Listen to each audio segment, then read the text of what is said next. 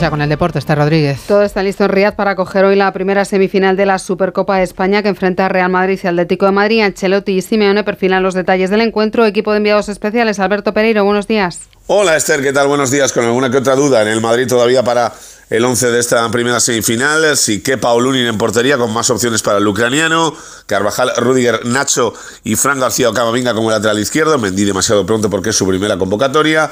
Por delante Chuamení volvería al ancla junto con Cross, Valverde, Jude Bellingham, Vinicius y Rodrigo dejando a Luka Modric en el banquillo. Del resto, el Atlético de Madrid con Oblak en portería. Podría estar Bitzel en el banquillo dejando a Jiménez, a y a Mario Hermoso como los tres centrales, en defensa de 5 con dos laterales largos para en la derecha Nahuel Molina, a la izquierda Samuel Lino, por delante Rodrigo de Paul, Marcos Llorente y Coque y arriba Antoine Grisman y Álvaro Morata. 25.000 espectadores en el estadio del Nasser, todo vendido para el segundo derby del año.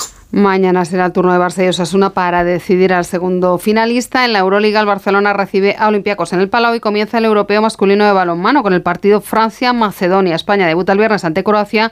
Además del título, están en juego dos plazas para el Mundial y una plaza para los Juegos de París. Y además, la pregunta que hoy les formulamos